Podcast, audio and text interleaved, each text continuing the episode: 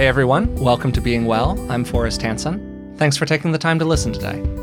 If you've been listening to the podcast for a while, you've been given a lot of information about how to improve your mental health by learning new skills, releasing old pain, and generally deepening your knowledge and understanding of both yourself and other people. A major focus of the podcast is giving you great tools and hopefully teaching you how to use them really well. But the dirty secret of the personal growth industry and self help and psychology more broadly is that many of those tools don't stick. Whether it's a New Year's resolution that's quickly abandoned, a new habit that fails to take, or a good piece of advice someone gets from a therapist that falls to the wayside after a few weeks, most change is temporary. And to be really open about this here, I've had more than a few problems with this personally.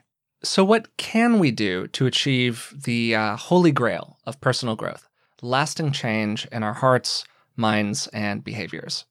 To help us figure that out, I'm joined today, as usual, by Dr. Rick Hanson.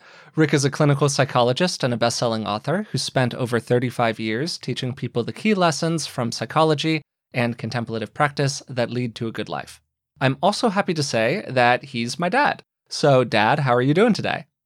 I'm doing really well personally, and I am seriously stoked to use a California term from my childhood that we're talking about this subject. Yeah, so we're doing this episode in part because I looked back through our catalog and I realized that we haven't really done a focused how to change your brain episode for at least a year or so, maybe longer. Our very, very first episode, which is actually just you talking in a little recording studio in like 2016 or 2015 or something, uh, is titled, I think, How to Have a Happier Brain. And since then, we kind of haven't done one. We talk about this topic a lot generally, but I thought it made sense to really dig into it for at least an episode because it is so foundational to your work um, and so fundamental to everything we do inside of the personal growth world. Before we get into the conversation, I do want to do a little bit of housekeeping. Uh, the podcast recently passed a million downloads this year, which just blows my mind. And thank you so much for listening and for your support of the podcast. Uh, to celebrate that, we're actually going to be doing a giveaway, which is not something we've done before, for our podcast listeners. Five winners will receive hardcover copies of Rick's new book, Neurodharma, and also copies of Resilient, which Rick and I wrote together. They'll also get a card deck of daily practices based on Rick's book, Just One Thing. And finally, they'll receive a small signed print from Rick. You can enter by following the link in the description of today's podcast. And I've also posted it to the podcast and Rick's Instagram pages. To enter, you just need to submit your name and email address. Unfortunately, due to restrictions on shipping, the giveaway is only available to listeners in the United States, which I'm really sorry about. Also, I realized that I don't think I've ever actually mentioned this directly on the podcast before, which was a bit of an oversight. But of course, we have a bunch of social profiles. We're on Instagram at Being Well Podcast, and Rick and I both have profiles separately. We're also, of course, on Facebook and Twitter, and you can find links to all of that in the description of today's episode. So, all of that said, Longtime listeners are probably familiar with the word neuroplasticity. It comes up pretty regularly on the podcast and it's also a big part of the work that you've done more broadly. So let's start there really quickly. What is neuroplasticity, and what does it have to do with what we're talking about here today? Plasticity is the property of any system to be changed, it can be changeable. Neuroplasticity is the property of the nervous system in humans and other animals with nervous systems, such that the information moving through the nervous system the function of the nervous system is to process information. Information flows through the nervous system while enlisting physical processes to represent it. And as those flows occur, uh, including the f- flows of information that underlie our own experiences of liking or disliking, wanting, gaining or losing, as those experiences are happening, mental activity entails underlying neural activity. And repeated patterns of mental activity that draw upon repeated patterns of neural activity leave lasting physical traces behind. Changes that endure in neural structure or function. And those enduring changes are the basis for any lasting change for the better in a person's mind or heart. That's a great summary. The language in it had a little bit of technicality to it, so I'll just kind of unpack that for a uh, for a Forrest level of comprehension as opposed to a Rick level of comprehension. I am not a neurologist, um, so everything we think, feel, and do is based on patterns that happen in the brain. Uh, to put it another way, for you to get better at any skill, from playing the piano to doing your taxes to uh, talking to people more skillfully, your brain needs to change in some way. Uh, when I practiced the viola when I was 12 years old, my brain was changing as I was practicing in some fashion. Uh, there are parts of this that we understand really well. There are parts of this that we understand less well right now, but our knowledge about the brain is changing and improving at really incredible rates these days. So, what this means is that anytime we learn something new, particularly something that, as we're saying, lasts, we form new pathways in the brain.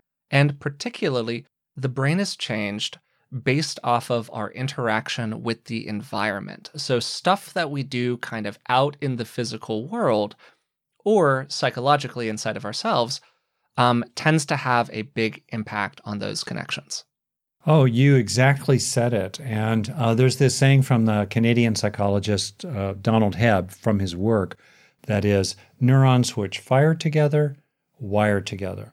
So we have the two stage process of any kind of lasting change for the better or change for the worse.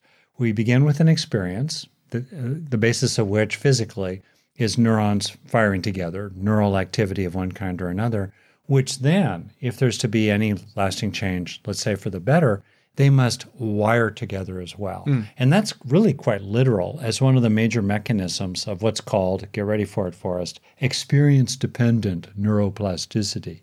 In other words, um, literally, new connections form over a period of, of seconds and minutes. Also, existing connections between neurons inside your head right now get stronger or weaker based on learning, learning in the broadest sense. There can be increased ebbs and flows of neurochemicals of different kinds, uh, like dopamine or oxytocin. There can also be changes in the expression of genes deep in the bowels of the nuclei of different neurons. There can also be greater or less coordination between different parts in the brain that do different things as a person changes for the better over time. Mm. And what's amazing is that we can deliberately use our mind to stimulate neural activity and through stimulating it in a targeted way, strengthen it so that we can use our mind to change our brain, to change our mind for the better. So, I'm going to give a couple examples of exactly what you're talking about here because the one word answer for how do you create lasting change is really simple it's practice. That's it. That's the one word answer. We repeatedly do things and that changes our brain. And then, as you said, we can kind of take advantage of that process internally to change not just external skills, but internal skills, if you want to kind of think about it that way as well, whether these be an inclination more toward happiness and fulfillment and contentment, or an inclination toward taking a little bit more time to cool down before you go talk to your partner, or they're about being a little bit more goal directed in a positive way from a place of fulfillment instead of a place of lack. Whatever it is, we can practice those things and thereby change the brain. So, a couple quick examples of this in practice. Uh, a classic piece of research was conducted on taxi drivers in London who have to memorize really complicated layouts of streets. Um, this was back when taxis were a thing. I don't know if they're still a thing in London. Uh, these days it's more Uber and Lyft and so on, but okay, back with taxis.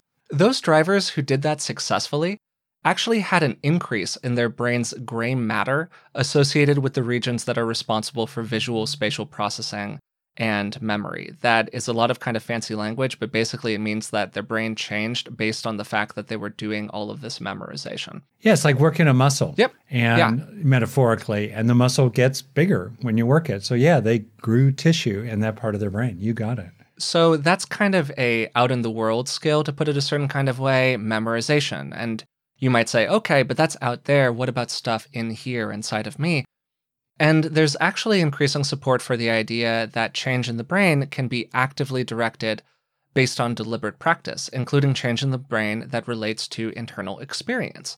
So, there is some really interesting research on long-time meditators. There have been brain scans and imaging that's compared monks to novice meditators, even not even like general population people, but people who have meditated a couple times in their life. Maybe they do it uh, casually like you, Forrest, who ought to like me, for instance, more. I am a I am a casual meditator. You are a, a long time meditator. I think that that distinction is fair. And what these studies found was that there was a, and I quote, dramatic increase in the monk's high frequency brain activity.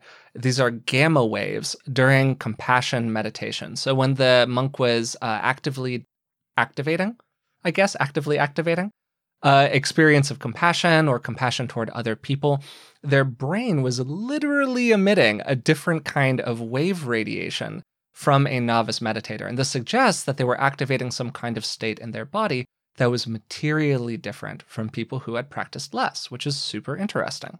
Oh, yeah. And to build on that, uh, as a quick highlight, for people who routinely practice mindfulness, including in a more formal way, such as one or five or 20 or 45 minutes of meditation, let's say, people who routinely do that have um, improved structure and function in regions of their brain that support improvements in four major personal capacities. Mm. First, to regulate their attention. Second, to be aware of their body and to be more self aware in general. Third, to be better able to regulate their emotions and their impulses and their reactions. And fourth, to have a more um, lighthearted and integrated sense of self. Mm-hmm. That's pretty good. Yeah, no, I mean, I would, I would go for all of those things. So, well, you ought to meditate more. I, just you've, giving you a hard you've been time. getting on me about this for at least 15 years, if not longer. So I failed. I, no, no, no. I, I, every literally every year, one of my commitments is to meditate more, and thus far, I'm like 0 for 15.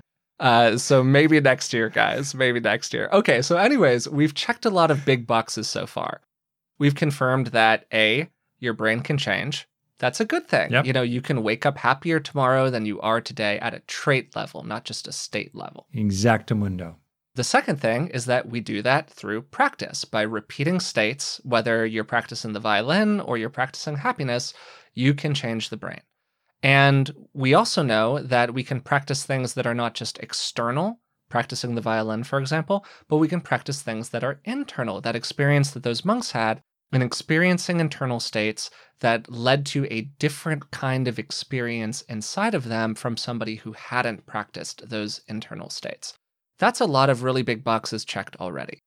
What somebody naturally might uh, respond to this whole thing with so far is that, well, that's all well and good, but I find it really darn hard to create lasting change in my life. So if the brain is designed to be able to change, why is it so hard for us to change so often? Why do people drop their New Year's resolutions, fail to stick to their habits, or uh, fail to walk out of the therapist's office with really lasting change after a couple of weeks of going?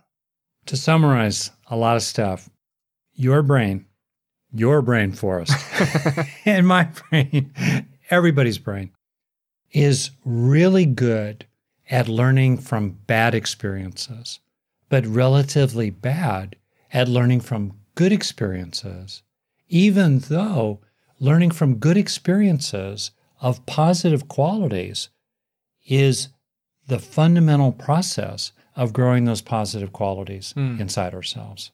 In other words, the brain is really good at learning from single experiences of worry, hurt, anger, or inadequacy. But it takes the repetition of many experiences of gratitude or self worth or calm for us to actually shift from state to trait. And as I hope we'll talk about, this means, therefore, that we should deal with the bad as we need to, but not marinate in it. And then, second, in particular, when we are having beneficial experiences, including experiences of things we'd like to develop in ourselves, it's very important to be active in our relationship with those experiences. That's why, as you said at the beginning, the dirty little secret in psychotherapy world, mindfulness world, self-help world altogether is that it's easy to have beneficial experiences. And it takes more than simply having an experience to grow from it. Mm, Experiencing does not equal learning. And so much of the money is left on the table because people do not engage their experiences actively in ways that I've really built out and developed, in part with your help. People do not typically engage their experiences actively so that they really, really sink in. Mhm. And that is an enormous opportunity for all of us, which then leads to a steepening of our own healing curve and growth curve in this life. And the phrase there that people are probably familiar with is negativity bias. The brain has a negativity bias. It is, as you like to say, like Velcro for bad experiences and like Teflon for good experiences. And you can think about this if you look just look back over your own life. If uh, you know you come home at the end of the day, there were probably I don't know, most normal days, there were 20 or 30 good things that happened to you that were small. You know, the cafeteria had the kind of food that you liked, and you enjoyed your coffee in the morning, and you had a pleasant conversation with your friend at work, and whatever else. And there were probably five or 10 bad things that happened to you, like somebody cut you off on the freeway, a dog barked at you suddenly and startled you, uh, you got into like a little snarl with your partner, whatever else. What do you remember at the end of the day? What do you remember when you're going to sleep at night?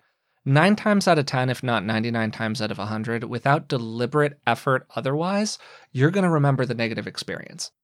And as we were talking about toward the beginning, the brain is changed by what it rests upon. So the more that you rest upon those negative experiences, the more that they just kind of come up unbidden in your mind, the more that you're going to be impacted by them. And this is a big part of why it is so hard for us to change our ingrained behaviors that are kind of built into the brain at this point, particularly if you are like me and you're over the age of 30. Um, the brain does tend to be a lot more plastic the younger we are, but there's actually really interesting research. Uh, for a long time, people thought that the brain stopped changing past about the age of 20, certainly 25, definitely 30. It just it was dead at that point. You're going to get no more change out of the brain. And more recent research has come out that's really showed that that's absolutely not the case. And your brain is absolutely capable of changing even at 60, 70, 80 years old. I think it's really important to appreciate the ways in which, again and again and again, we'll have some kind of wholesome, pleasurable, beneficial experience. In the moment, it'll be nice. In the moment, it'll be useful. And then, whoosh, it is gone. It feels like it washed through us, like water through a sieve. And for people who are in any kind of helping profession, including very broadly educators, parents, supervisors who are training others, as well as coaches and counselors of all kinds, it's really important, I think, for us to face the fact that again and again and again, we focus on helping people have particular experiences and then we ignore entirely whether those experiences have any lasting value for the person. Mm. It's a little bit as if we were interested in nutrition, but all we cared about was putting food on the tongue of people and ignored entirely the possibility that they would chew and swallow. Mm, hmm And so much is missing there. That's a great and analogy. As a detail, yeah, on that, that's really quite haunting. Um, I think psychotherapy is a noble profession. It's actually, on average, average is a key word, really quite effective Yeah, compared to other totally. interventions. Yeah.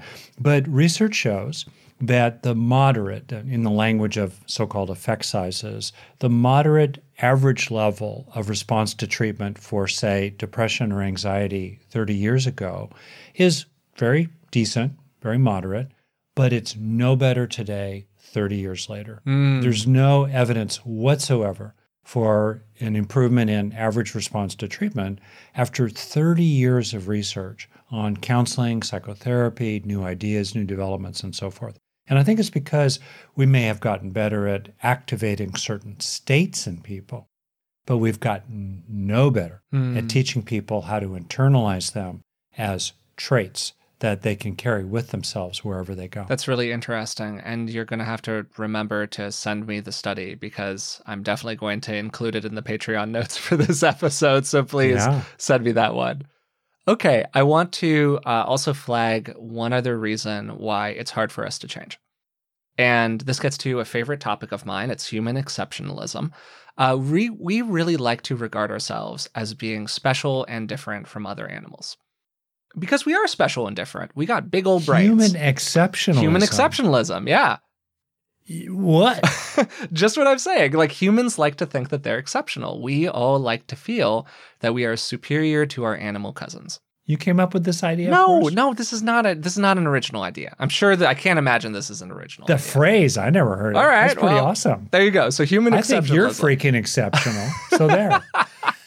Well, and you're thank human you, Dad. too, I I think. I am both a human and medium exceptional. So okay, here's what I mean. We like to think that we're not big monkeys, but guess what? We're big monkeys. We're really effing smart, but we're basically just big monkeys. And here's the thing about animals animals are designed to spend as little energy as they need to spend all the time. Mm. Basically, we're built to Yeah, conserve conserve energy. Yeah, we want to conserve Okay. resources. We're living in a super harsh environment. We don't know where our next meal is coming from. All of that good stuff. So we are built to not expend energy. And this means that inertia is an enormous force in our lives. You know, an object in motion stays in motion, an object at rest stays at rest. Habits are a phenomenal tool for saving energy because they reduce the number of choices that your brain has to actively make. So if you have an ingrained pattern of behavior, it's incredibly easy to just repeat it because the brain doesn't have to spend any energy doing something different. And the brain really does not want to spend that energy. So that means that if we're going to have to create any, um, so that means that if we want to create real change in our life, whether it be practices outside of us or practices that are inside of us, we need to expend deliberate effort. And again, we're fighting the natural systems of the body that do not want to spend that effort because they were built under conditions where there weren't a lot of additional resources. But these days, uh, live in in our current human lives, for most of us, there's plenty of food, there's plenty of water, and those energy inputs are a lot of the time what the body was conserving when it was resisting making the kind of changes that we're talking about here. And so that's kind of a really interesting way at which um, we can look at this whole thing in terms of our evolutionary neurobiology and how that made it hard, effectively, to change our habits today. What I would like to say here is that the process of internalization is remarkably simple and enjoyable to do. Mm. And it's quick, it's private, uh, it's under our control. We just forget to do it Mm. again and again and again. So, can I use you, Forrest, as my guinea pig? Yeah. I will. I will be the guinea pig, and I would love, as I think you're doing here, to kind of move into a practical example. Yeah. Yet again, you will be my guinea pig, as you've been for more than 30 yes, years. 32 and a half years. Uh, there you are. All right. What is one thing you would like to develop more of inside yourself? Ooh, um, wow. Well, I could give some very personal answers to this, but I'm just going to give a, a medium personal answer to this. Yeah, there you are. And I would like to develop more. I'm trying to find the right way to word this, but basically, happy drive. Like, I would Okay. like it to feel more fulfilling in the process of doing my work. okay, great. So, when do you experience happy drive? Hmm. When I'm interacting with other people related to work, like when I'm talking to somebody, when I'm doing one of these interviews for the podcast with you, is another place Mhm. where I experience some happy drive. Uh, Yeah. when I'm doing a creative project, a lot of the time, like when I'm doing some video editing stuff or, or podcast editing, when I'm doing a lot of like thinking about some creative project that also Mhm. often gets me kind of excited. Generally, it's in the implementation where happy drive tends to fall away and I just get Yeah. exhausted with it. yeah. Okay, great. So, think of that as like having a song playing in your inner iPod. Okay. You're experiencing it.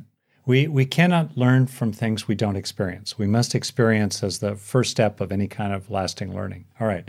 So then the question becomes, and you could do it even right now. I don't know how Yeah, much no, I'm- I'm of a sense along. of your of happy drive you're having right now. But for example, when you're having an experience of happy drive, can you become mindful of the fact that you're having that experience and sustain awareness of it? hmm In other words, to stay with the feeling, recognize the feeling of whatever you want to grow. You can do that for a breath or Yep. longer, right? Kind of marinate in it. Also, what's it feel like in your body when you're having a sense of happy drive? Oh, um, I didn't realize that was a question. Sorry, I, I thought that was to You the, went- you went the- into your body yeah, there, I thought that was the amorphous podcast audience you, as opposed to you, Forrest. But okay, me. Um, Yeah. uh, I was actually just dropping into it. I'm glad you said that because I immediately kind of thought to say, oh, if he doesn't say something about somatics, you should probably say something about somatics here. Um, yeah, uh, for me, I feel more weighted into my chair. I, I felt Uh-huh. my uh, my chest felt like a little bit more open and kind of warm. My seat felt a Hmm. little heavier into the chair. Um, Yeah. Those were two things that I really noticed. I, I felt kind of uh, buoyant and softly happy. I'm not sure if happiness Yeah. was like the driving emotion, but there was this kind of like little feeling of bubbly contentment.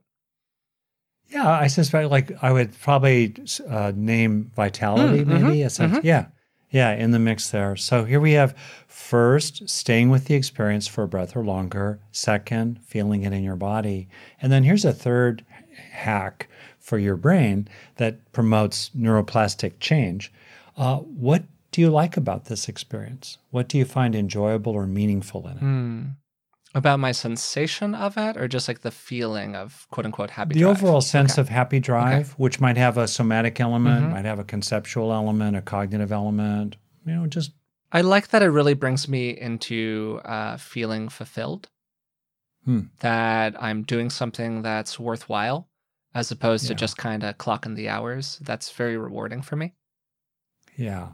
Yeah. It could be also that there's pleasure in feeling enlivened. Yeah, it feels good. Feels good in my body. Yeah. It's a pleasant experience. Yeah.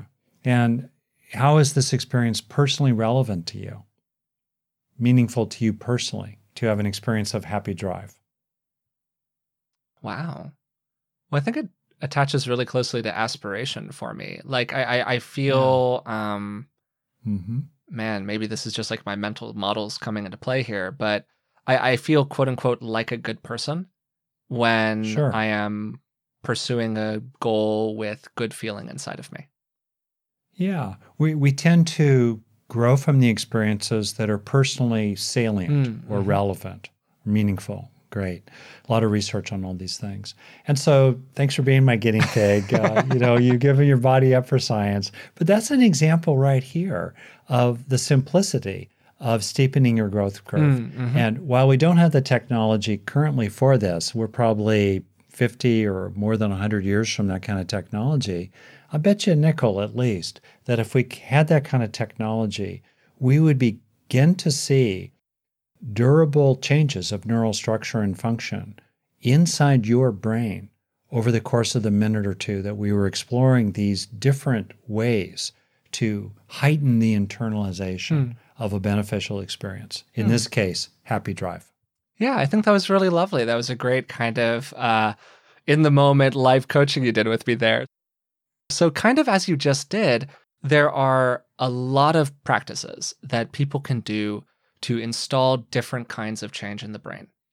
Whether it's building new productivity habits or internalizing the experience of happy drive, or even trying to soften, unwind from uh, some really deep seated psychological material. I'm thinking right now of the conversation we had just a little while ago with Pete Walker about complex PTSD and developmental trauma, and some uh, great advice and suggestions that he gave during that conversation.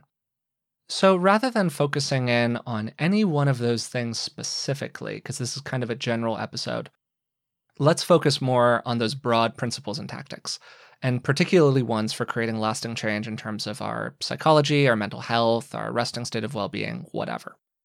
If you had somebody walk into your office and they said to you, Rick, I've been working on this issue for years, and I just can't get it to change. It's like it's intractable. What are the kinds of questions that you'd ask them? And what would them saying that kind of make you think about? First, I would double check that they've actually sustained skillful practice. Mm. And often people actually haven't. Mm. Uh, they haven't, uh, in particular, focused on the internalization, the second necessary stage of learning. Now, on the other hand, and this is not about blaming the victim or being accusatory, it's just being a good clinician where you're investigating what have people actually done and what have the results been which then leads to truly, if someone has genuinely made efforts and they have not had traction, then I think it's important to look at a deeper level. First, both outside them and inside them. And what I mean by that is if a person is trying to develop, let's say, self worth, and every day at work and at home, people are criticizing them and finding fault and tearing them down, it's really hard mm-hmm. to develop self worth from the inside out. So sometimes it's appropriate to look at people's environments that are get that are obstructing their their growing and their healing. It also can be helpful to look internally at your own physiology and your physical health because if there's a physiological basis, for example, to depressed mood, that disrupts learning in the broadest sense. Sometimes it's depression is sometimes described as a learning disorder mm, mm-hmm. in the sense that people who are mildly to moderately depressed are routinely having beneficial positive experiences, but they don't have traction. They don't sink in. So I think it's how it's important to pay attention to illness of different kinds. Depressed mood is a common symptom of illness. Um, other things that are disrupting the process of experience dependent neuroplasticity. So let's rule that out. Let's suppose no, there are no hardware issues and there are no big environmental issues. So now let's look more deeply into a person's psychology. I would um, encourage people in general, I think it's helpful to focus on three things. Uh, and this is where I give people the five minute challenge, which has three parts to it. First, over the course of your day, look for a handful of times over the day when you're feeling something good, something useful. Maybe there's a moment of greater skillfulness with your partner. Maybe there's a sense of relief. Maybe there's a sense of enjoyment with your dog whatever it might be, slow down for a breath or longer to let that sink in, to sink into the experience while it sinks into you. That takes about a minute a day total. Second, pick one thing you're trying to grow. So, this is where this person, let's say, has that one thing they're trying to develop, mm-hmm. and look for one or more clear experiences of that thing you're trying to grow every day. And when you're experiencing it, value it. This is a high priority experience. You care about this experience. You really want to take it in because you're motivated to actually grow it. That'll take another minute or so every day. And then the last of the third elements of the five minute challenge is every day reset to deep green.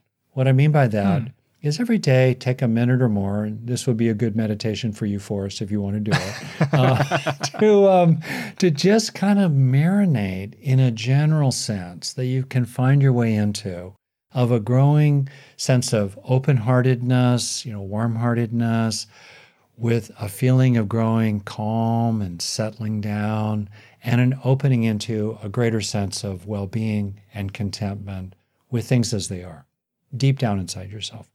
That is about five minutes. So that's a simple thing. People can give that five minutes. And then, with regard more specifically to people who are um, having a hard time to develop something, one of the things that can sometimes happen is let's say they want to develop one thing, but they're obstructed, they're blocked in the development of it by other things.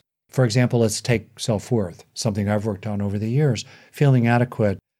Let's say a person is having an experience of being praised by other people that they do internalize, but it goes into a kind of silo that's separated from this other material, maybe rooted in their own childhood, in which people were rejecting, dismissive, devaluing, and so forth. So that then creates the opportunity to use the positive experience to link to and gradually neutralize and even replace the negative material. So I want that to be the next place that we go here. Before we go there, I just want to name two major environmental factors because you were talking about okay, maybe there's some issue inside of the psychology, persistent low grade depression, something like that, that's uh, making it harder for somebody to internalize learning. In their biology. In yep. their biology, yeah. There are two big external things that I want to just kind of name real quickly mostly for the sake of doing our due diligence here. They're the two big S's stress and sleep. There is an enormous amount of research that suggests that people who are under a lot of stress have a harder time learning. This is for a wide variety of reasons. Uh, one that I suspect, I don't know if this has been borne out in the research or not, but my suspicion is that some of it has to do with what I was talking about earlier about inertia and energy expenditure. If you are under stress, the systems of your body are expending more energy, mm. to kind of put it a certain sort of way.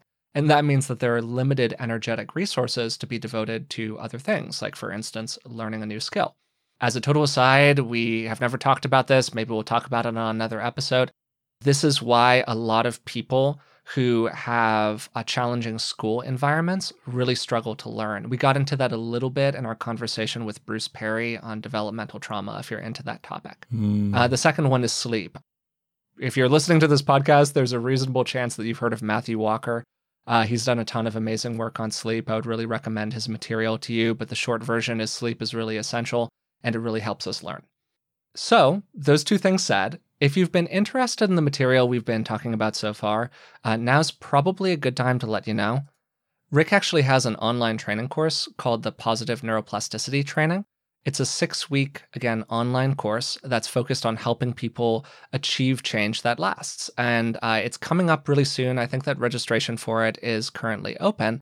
I know that you're excited about it. Uh, it's one of your favorite offerings. So, is there anything else you'd like to add? Oh, I think that the worse a person's life, in a sense, the more challenged they are, the more stresses they're facing, the more important it is to become skillful at growing strengths inside of various kinds, including the strengths of gratitude, contentment, and happiness. Those are inner strengths for which a lot of research has shown they improve physical health outcomes and actually have a causal extension of a person's lifespan. They literally help, on average, people live longer to have greater happiness inside themselves. So, the kinds of things that we explore in that program are especially relevant when the oatmeal hits the fan in your life. Mm-hmm. It's more important than ever to reclaim the power and learn how to use the power that we all actually innately have to grow greater strengths inside ourselves, which is mm. most fundamentally what that program's about. It's really about the essence of self reliance mm. how to take charge of and become very effective at the process of growing um, and healing in this life. Mm. Really well said. So that first live Q&A session, it has both a recorded component and a live component, is actually going to be on September 22nd, and that's with Rick. Uh, if you can't make it, no worries. Everything's recorded and you'll have access to it later. And finally, if you're a mental health clinician or practitioner and you're looking for continuing education units, I know a lot of people are looking for those right now because the pandemic has really changed availability there. They're going to be available through the supplementary professional course. And if you're a podcast listener, you can use the coupon code BeWell50 to get an extra $50 off the already discounted price. So, that little blurb out of the way, uh, you mentioned something a second ago about how you can have a positive experience, but have it kind of bounce into negative material, maybe even negative self concept material that you have inside of yourself that limits its internalization. Is that more or less right? Oh, yeah. For example, um, there are a lot of people that have very good self esteem.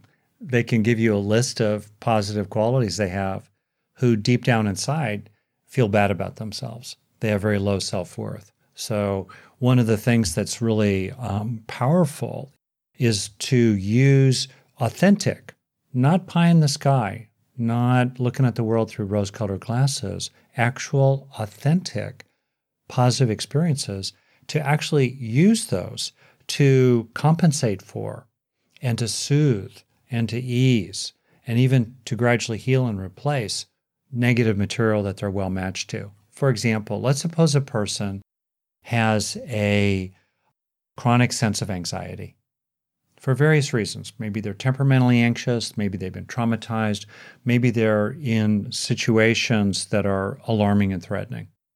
What can a person do? Well, deliberately, a person could focus on resources, experiences, positive strengths or traits inside themselves that are natural antidotes to anxiety. For example, they could focus on experiences of determination or and gritty fortitude. And when, when they're having those experiences, really marinate in them and then do what I call linking, where you're aware of two things at the same time in your mind.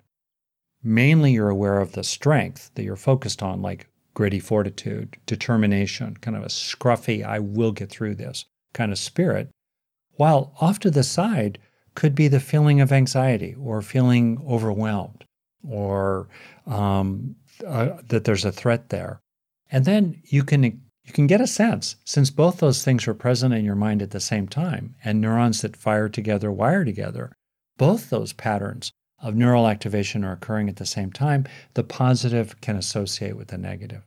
And gradually, even, you can get a sense of the positive, in effect, kind of going into the negative material, soothing it, and even dislodging it. To use mm. a hmm. metaphor, if your mind is like a garden, we can, first of all, focus on planting more flowers there. And second, we can use those flowers to crowd out weeds. There's less room for the weeds in our garden. And third, even, we can use flowers to gradually uproot the weeds and replace them. Hmm. I'd like to talk about that in terms of self concept hmm. for a second, because this is kind of a pet topic of mine and I would love your take on it. Sometimes what happens is we're trying to do a certain kind of learning and it runs into an internal block that we have because we view ourselves in a certain kind of way. Mm. And that learning can't enter us because the self concept block is too big and the learning is contradictory to the self concept block.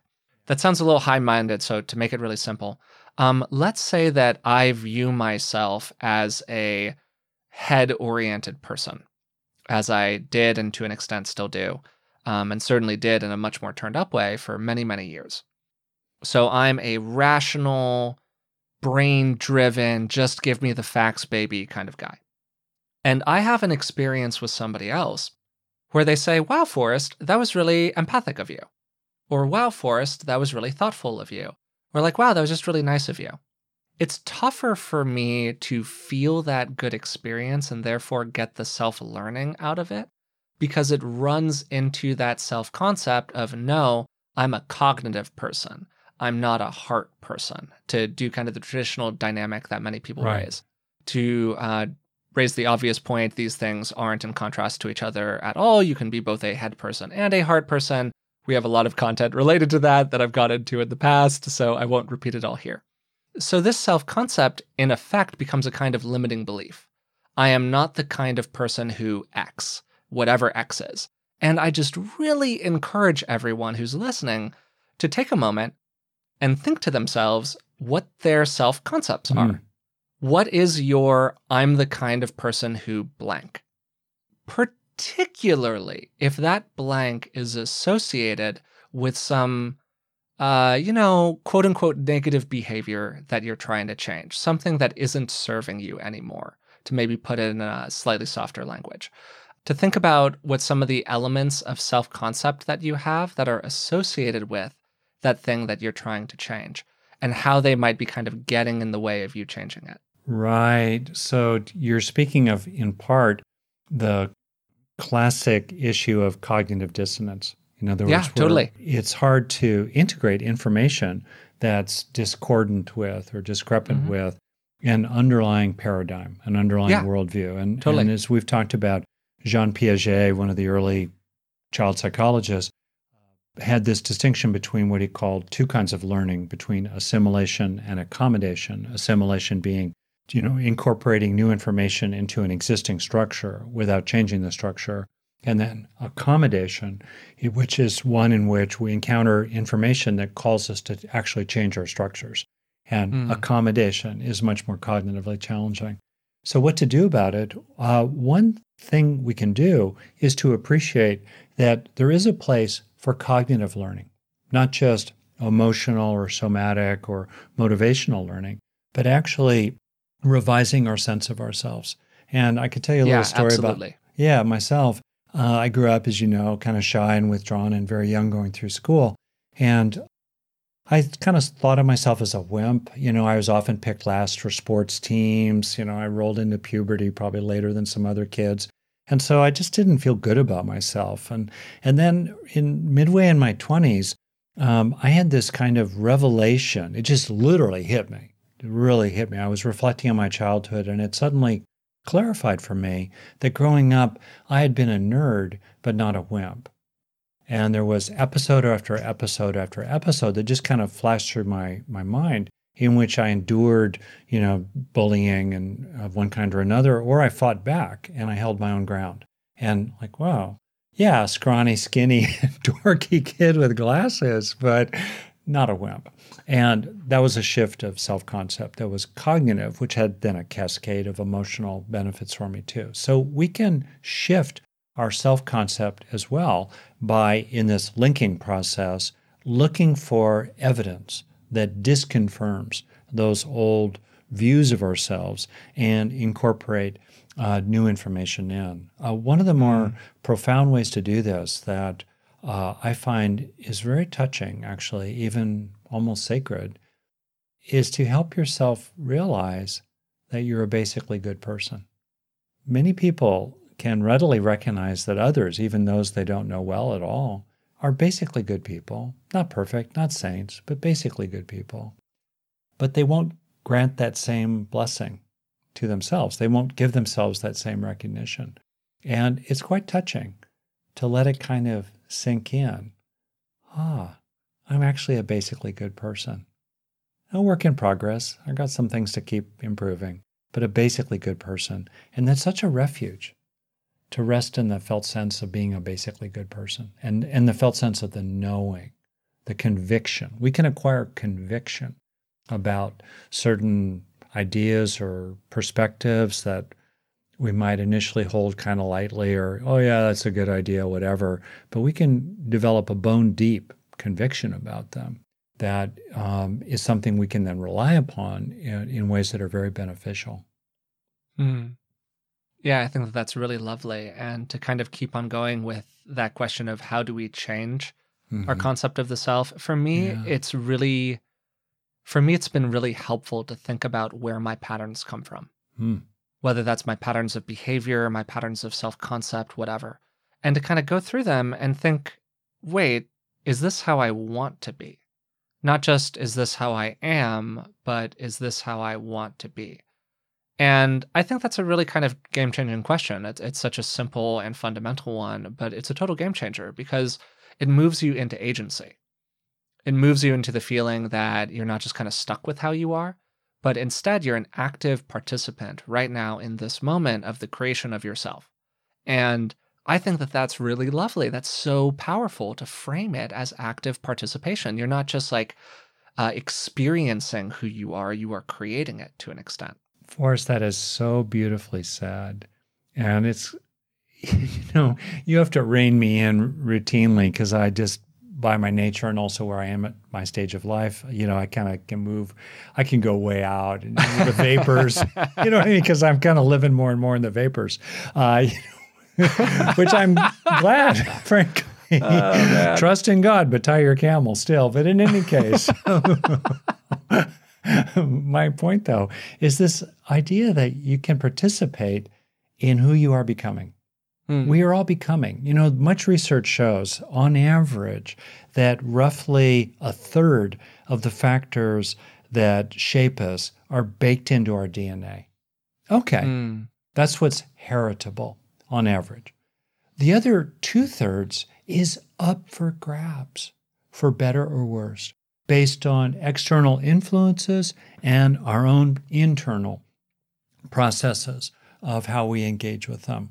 And that two thirds is rife with opportunity, right? Mm, and mm-hmm. to feel that, you know, that we can really let go of some of that old crud. We can release the ballast in the hot air balloon of our life, right? That we can just disengage from. We can put distance between us and the train wreck of our childhood. That's fantastic. That's mm so great. And mm-hmm. I love how you put it there. Participate in the creation, the manifestation of your own life. Yeah, absolutely. And um, just to kind of expand on that maybe a little tiny bit more, the other part of it that has been really helpful for me is looking at how I got those patterns. and really appreciating the impact of formative experiences. And we've talked about this so much on the podcast. It's a topic that I love, but just the impact of developmental experiences on us all. Yeah. Um, the things that happened to you when you were zero to 10 years old, maybe particularly the things that happened to you when you were zero to two years old. And really respecting and kind of giving yourself a break for the fact that you were a larva. You know, you were a pupa. You did not have a lot of agency in those environments. So the things that happened to you weren't your fault, but they had an enormous amount of impact on the person that you are today. Mm. So it's both a kind of um, love and appreciation and forgiveness directed at that person, you know, that little you that created who you are now, and also appreciating, okay, I didn't have a hand in that, but now I do have agency and responsibility today. So what am I going to do about it?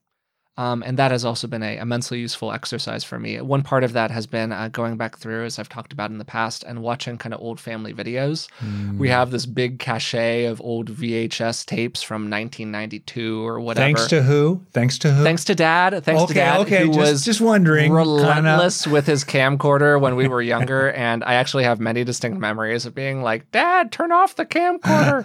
Know, because we, we were just like, oh, dad's always got the camera out. And of course, your six year old self, you're worried about if you look cool and am I to look good on the camera? And so it was, a little, it was a little threatening to have that video camera out all the time. Understandably, I get it. I get it. I get it, I get it, I get it. But today, very grateful that we have that repository. So, not everyone has that repository of old video, but anything you can interact with that relates to yourself as a child. Ask your parents if you have a good relationship with them and you can ask them that kind of a question. Look at old art you created in your three year old class if you have any of it, whatever it is. I think that like trying to get in touch with that little person can be a very helpful part of this whole process. yeah, I think that's really true. So, as we come to the end here, kind of final question Do you have any last thoughts, things you would like to add to this whole conversation on how to change your brain? I would just eh, say that I've developed this material a lot in the book Hardwiring Happiness and in my TED Talk on Mhm, the process of taking in the good, to put it in a really simple way. And, and my model that I use, um, my framework that I use the acronym HEAL for, which really summarizes the process of taking charge of who we are becoming by having beneficial experiences of whatever you want to develop in yourself and then installing them by enriching them and absorbing them. So we have H, E, and A. And then optionally, if you like, linking them, linking positive to negative to um, ease and soothe and even replace the negative material. So there's a fair amount of material about that. But the essence of it, I would really like to emphasize with people, kind of summarized in that little mini coaching session you and I had, in which you were Mhm. so brave uh, and put up your body for science. In that, the process of internalization usually feels really sweet, Mm. really intimate with yourself, and simple, and genuine, and quick, and private. Uh, it's a wonderful thing to do. Uh, and it can feel really good. And it's so important to appreciate that we just forget to do it again and again over the course of our day. Hmm. Interestingly, as we reach for beneficial experiences and then again and again internalize them into ourselves, we feel filled up increasingly unconditionally. So there's less and less movement to reach for what's outside us because we feel already like we've got it inside. Hmm. Well, I think that's a great place to end today's episode. So, to give a incredibly quick summary, today we were talking about how to change the brain, summarized by the word neuroplasticity. Your brain is quote unquote plastic. That means that it can change. It's not fixed in one form. The way that we create that change is through active practice. I gave the examples of the London taxi cab drivers and monks performing various kinds of meditation that can, over time, actually change structures inside of the brain.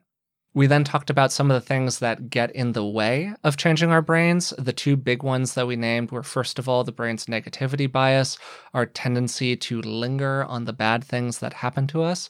And then, second, I raised energy conservation, essentially. The brain likes habits, it doesn't really want to change. Inertia is a powerful thing.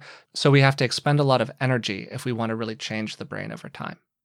From there, we talked about a lot of kind of broad principles. Um, for people who have struggled to create active change. I talked about some environmental things, you talked about some internal things.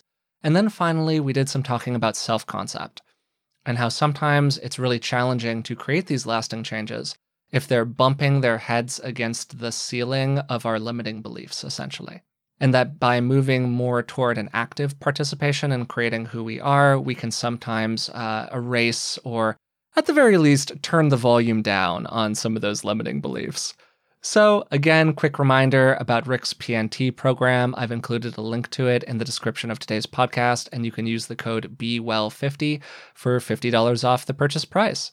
Also, quick plug for the Patreon page. It's patreon.com slash beingwellpodcast. I create expanded notes for our patrons over there for each episode that go into the science behind the show. And also, if you'd like to subscribe at a higher level, you have access to monthly Q&As with Rick and I, where we answer people's questions. So finally, Thank you so much for listening. If you want to do us a last favor, please subscribe to the podcast and maybe even leave a rating and a positive review on the platform of your choice because it really does help us out. So until next time, thanks for listening.